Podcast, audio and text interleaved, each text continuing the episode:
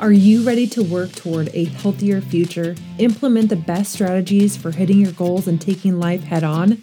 Damn right you are. I'm your host, Courtney Levesque, and her inspired journey is proud to bring you 10 minutes to better fitness. Get ready, the clock's ticking, and your goals are waiting.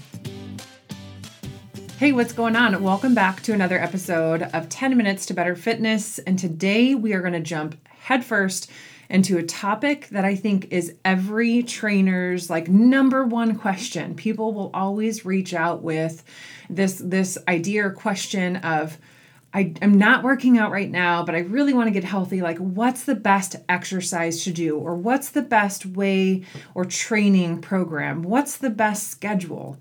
And here's the thing, and this might not even take me 10 minutes. You have to be willing to start where you are.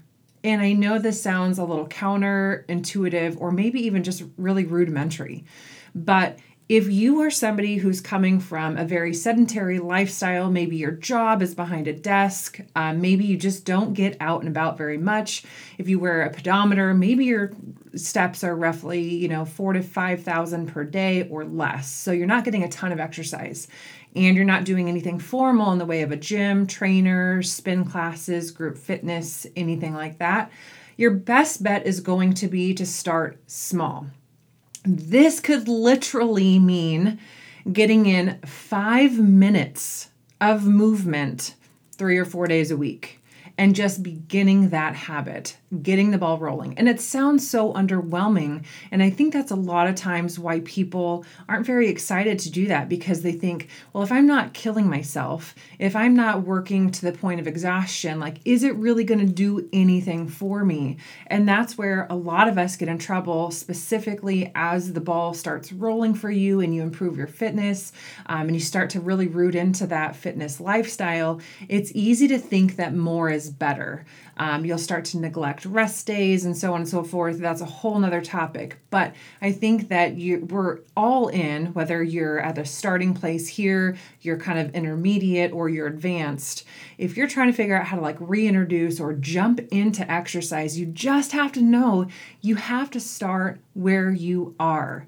If you're not currently doing anything, jumping into your friend's program or a half marathon training program, it's probably going to be too much for you. You're going to be extremely sore post workout. You're going to have a hard time getting really excited about doing that. It's also going to be a huge change in your schedule. So, adding in the gym time, the gym prep, post gym, you know, food planning, schedule, drive time, whatever it may be, it's going to be a lot of changes for you. And we've talked about this on another podcast that Stephen and I did, a Q&A podcast, which I'll link to in the show notes, about how um, sometimes too many new habits at once is just like the catalyst for failure, right? Or for finding that um, that moment where you're just like, I just can't do this anymore. It's just too much. So I really urge you just to think about where you are, what is realistic for you and your lifestyle, uh, both current and the lifestyle that you want to achieve, your work schedule, family schedule, and all those things. So if you're not currently doing anything right now, just get chunks of time where you're moving. That can be walking around your house or parking farther away at a grocery store, going for a walk with your friend, um, doing a 10 minute walk every day after dinner uh, with your partner or your family or your dog, right? So just adding in exercise. Now, it's beautiful here in Oregon, and I don't know what the weather's like where you are. Hopefully, it's as great as it is here, but chances are you're probably dealing with winter still. Um, so just think about easing into that. It can be walking around your house, the stairs in an apartment complex. Um, again, just moving groceries around, doing laundry, being intentional, staying engaged, um, and, and making purposeful movements for yourself. So, as you begin to get that ball rolling and add more consistency in those workouts, applaud yourself, celebrate the victory for sure, but then start to add to that.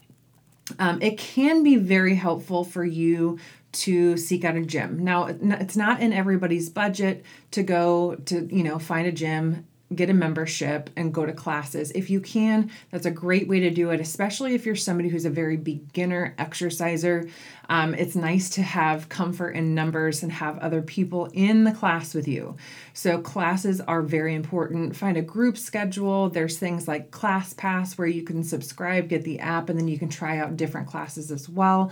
Um, but just start to initiate the momentum with moving your body and making that happen build from there. So don't, again, don't spend two weeks working out or two weeks eating healthy and, and expect that you should have made it so far. It's going to take continued effort and consistency to keep the ball rolling. As far as what exercises to do to like lose weight the qu- quickest or to um, tone specific areas, there's no way to spot treat certain areas. Now, of course, the number one most common is abdominal fat, fat around the belly and midsection. Here's the thing the way that we lose weight and change body composition is going to be through overall calorie deficit. So it's what calories come in, what calories go out via being burned through exercise, daily maintenance, so breathing, digestion, walking, you know, all those things that keep our body in rhythm, heartbeat, you know, all that kind of stuff. So that's going to burn calories, but is if your calories that you're consuming via food and via uh, drinks and treats and snacks and all that kind of stuff exceeds what you're expending in a day, then you are not going to lose weight, period. That's just the cold hard science behind it. So, if you want to decrease your body weight and change your body composition, the number one thing you have to look at is not just adding exercise, but knowing where you are. So, there's really great things, there are free resources online. You can just Google calorie calculator, and there are some great ones that are totally free online. You just put in your age, your weight, your height and all of your specific information then you're going to guess how active are you? Are you sedentary lightly active moderately active highly active? So you can choose those things and that will give you a recommendation. And these recommendations are backed by the right type of equations that will give you the answer that you need. Those are very very helpful for anybody. So get the calorie calculator and figure out what you need to do. Um, there's also another thing when we think about our food, sometimes you'll go, Well, I eat pretty good. Like, I don't do that bad, right? Or it's only on the weekend when I have a few glasses of wine with the girls and whatever, whatever, whatever happens.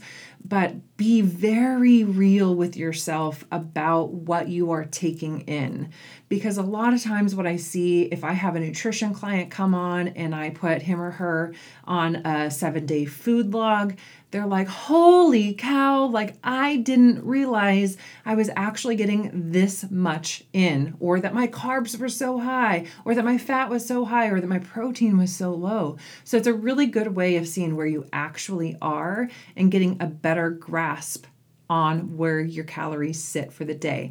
Again, bottom line, you need to know how many calories you're putting out versus how many calories are coming in. That's going to be the number one way to reduce overall body fat, uh, weight loss, and change the body composition, adding lean muscle and removing body fat. So that's a way that you can really think about honing that in. You add that with exercise. Again, start at your starting place. If you are brand new, that's okay. You do not have to get on Instagram or Facebook or YouTube and try to mimic what somebody else is doing because they've worked to some degree to get there, right? So just start with what you can uh, what you can do. Body weight exercises are wonderful. If you can't do push-ups, do push-ups from a wall. If you have a hard time time doing squats, do half range or quarter range of motion uh, movements until you get those things down.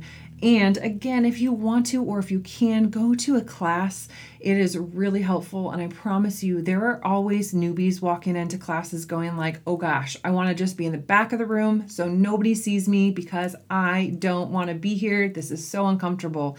But the great thing is, there are other people there having that same first time or newbie experience. So don't be shy, jump in. It's a great way to get started. my number one, hands down, best advice I could give you, whether you are getting back into it after having a baby or recovering from surgery, or literally just like you're like, I'm 35 and I need to finally get in good shape, or I want to finally feel good about myself, and you're just starting, start where you are. Don't worry about keeping pace with anybody else. Get the ball rolling, add that consistency, and over time, you will make the progress that you're going for. All right, I hope that helps. We'll see you back here next week on 10 Minutes to Better Fitness.